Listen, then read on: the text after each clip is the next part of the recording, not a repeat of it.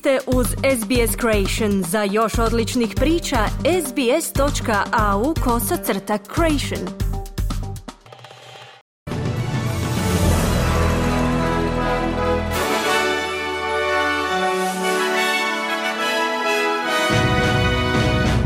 U tjednom pregledu vijesti poslušajte. Oštre reakcije na pogibiju velikog broja stanovnika Gaze koji su čekali humanitarnu pomoć. Koalicija poziva javne dužnosnike da ne objavljuju javno svoje sigurnosne provjere. Australija šalje dodatno vojno osoblje u regiju Crvenog mora.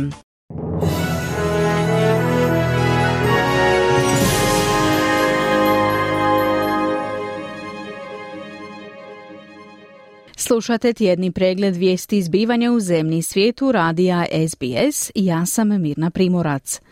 Australska sigurnosno obavještana agencija brani svoju odluku da ne otkrije ime bivšeg političara koji je bio kompromitiran od strane stranog špijunskog lanca. Direktor agencije Mike Burgess ističe da ta osoba više ne predstavlja sigurnosnu prijetnju, te da je riječ o povijesnom događaju koji je adekvatno riješen u to vrijeme.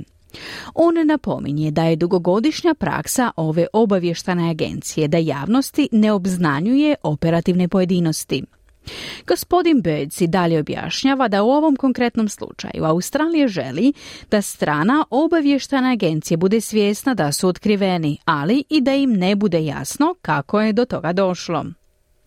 Koalicija je pozvala javne službenike da budu oprezni glede rizika vezanih za nacionalnu sigurnost, nakon što je Australska sigurnosna i obavještena agencija otkrila da strane špijunske službe ciljaju na osobe koje rade za vladu. James Patterson, glasnogovornik oporbe za unutarnje poslove, ističe da se procjenjuje kako je čak 14 tisuća Australaca navelo na svojim profesionalnim profilima na stranici LinkedIn kako su uspješno prošli sigurnosnu provjeru. To znači da imaju status koji im omogućava pristup informacijama i dokumentima koji nisu dostupni javnosti. Gospodin Petersen naglašava potrebu za prekidom takvog ponašanja.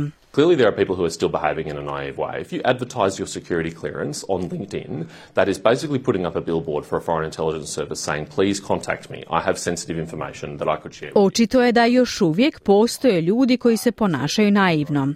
Ako javno objavljujete svoju sigurnosnu provjeru na LinkedInu, to je zapravo postavljanje reklamnog panoa za stranu obavještajnu agenciju na kojem piše Molimo, kontaktirajte me, imamo osjetljive informacije koje bih mogao podijeliti s vama. Nema opravdanja za javno oglašavanje osim ako svoje osobne interese ne stavljate ispred nacionalnih interesa, kazao je Peterson. Dok hudski pobunjenici u Jemenu nastavljaju s napadima, Australija šalje dodatno vojno osoblje u regiju Crvenog mora. Šest pripadnika australske vojske bit će raspoređeno u zapovjedništvo vojnih jedinica Sjedinjenih američkih država i Ujedinjeno kraljevstva koji gađaju mete u Jemenu. Sjedinjene američke države svakodnevno izvode napade protiv Huta povezanih s Iranom, koji kontroliraju najnaseljenije dijelove Jemena i tvrde da njihovi napadi na brodove izražavaju solidarnost s palestincima dok Izrael napada gazu. Ministar obrane Richard Miles izjavio je za Channel 7 da je ova posljednja obveza odvojena, ali jednako važna kao i slanje 16 vojnika uz združene pomorske snage u Bahreinu u sklopu operacije Manitou. Both efforts are directed about maintaining freedom of navigation, freedom of shipping in the Red Sea, but clearly the strikes on uh, the Houthi bases is a, is a step up. Oba su nastojanja usmjerena na očuvanje slobode plovidbe. Slobode plovidbe u Crvenom moru, ali jasno je da su napadi na baze Huta korak naprijed u akciji, ali onaj korak za koji vjerujemo da je vrlo važan, zbog čega smo osigurali da podupiremo Sjedinjene američke države i Ujedinjeno kraljevstvo u toj akciji akciji, kazao je Mons. Humanitarne organizacije osuđuju incidentu kojemu je veliki broj stanovnika Gaze ubijen prilikom zaustavljanja konvoja humanitarne pomoći. Palestinski dužnosnici procjenjuju da je najmanje stotinu ljudi izgubilo život dok su dobijali hranu iz kamiona s humanitarnom pomoći, nakon što su bez ikakvog upozorenja na njih pucali izraelski vojnici. Izraelski dužnosnici priznaju da su vojnici otvorili vatru, no tvrde da su to učinili nakon što im se gomila približila na prijeteći način. Samantha Power, administratorica Američke agencije za međunarodni razvoj, osudila je ovaj događaj. I know investigations are underway to find out exactly, again, what happened today. But again, a core principle that applies everywhere USAID and our partners work around the world Znam da su u tijeku istrage kako bi se točno utvrdilo što se danas dogodilo, ali temeljno načelo koje vrijedi svugdje gdje naša agencija za pomoć USAID i naši partneri djeluju diljem svijeta jest da se ne smije pucati na očajne civile koji pokušavaju nahraniti svoje obitelji u oskudici. Osigurati veću dostupnost humanitarne pomoći stanovnicima Gaze i osigurati sigurnost humanitarnih radnika koji ju dostavljaju, kao što smo danas vidjeli, zaista je pitanje života i smrti, kazala je Power. Više od 90% poslodavaca u sektorima rudarstva, električne energije, vodoprivrede, otpadnih usluga te financijskih i osiguravajućih usluga ima rodnu razliku u plaćama koja favorizira muškarce. Agencija za ravnopravnost spolova na radnom mjestu objavila je podatke o plaćama za gotovo 5000 australskih poslodavaca u privatnom sektoru sa 100 ili više zaposlenika.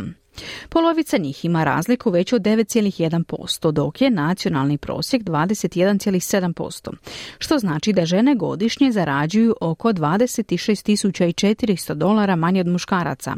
Studija je također otkrila povezanost između većeg broja žena na vodećim pozicijama i manjih razlika u plaćama, dok su poslodavci s ravnotežom spolova na upravljačkim pozicijama imali 50% veću vjerojatnost da će imati neutralnu razliku u plaćama. Savezna senatorica Malarindi McCarthy iz laborističke stranke izjavila je za Channel 9 da izvješće donosi prijeko potrebnu transparentnost o tome koliko žene mogu i trebaju zarađivati. Women across the country uh, and, and employers generally will be able to keep an eye on how they're going and I think this is what's uh, where we're headed as, as a nation.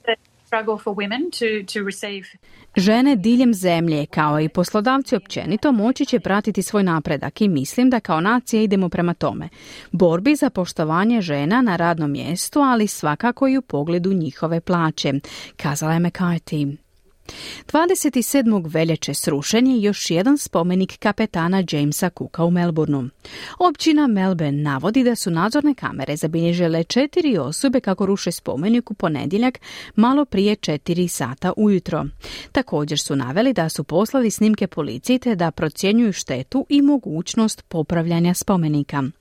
Video objavljen na društvenim mrežama putem anonimnog aktivističkog računa navodno prikazuje osobu koja pilom mreže jedan od gležnjeva spomenika prije nego što je on pao na tlo.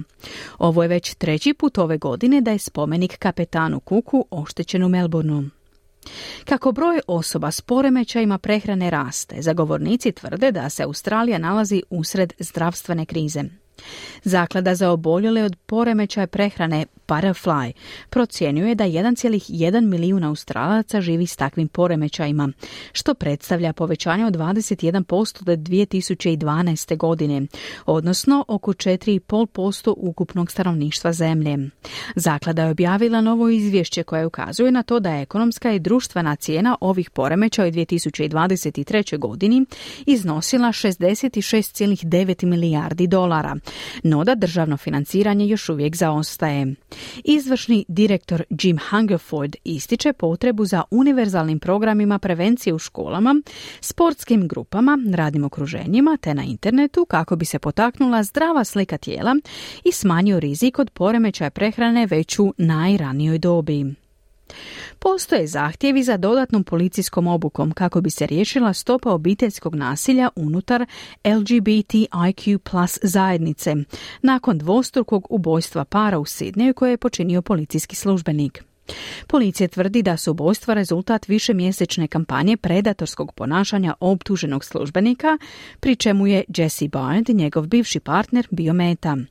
Peter Murphy, sudionik prvog Madigra marša 1978. godine, ističe da LGBTIQ plus zajednice nisu izuzete od obiteljskog i partnerskog nasilja, no mnogi okljevaju prijaviti takve incidente policiji zbog diskriminacije koju su članovi zajednice ranijih godina iskusili od strane policije. Slušali ste tjedni pregled vijesti izbivanja radija SBS na hrvatskom jeziku. Za više vijesti posjetite internetsku stranicu SBS News. Želite čuti još ovakvih tema? Slušajte nas na Apple Podcast, Google Podcast, Spotify ili gdje god vi nalazite podcaste.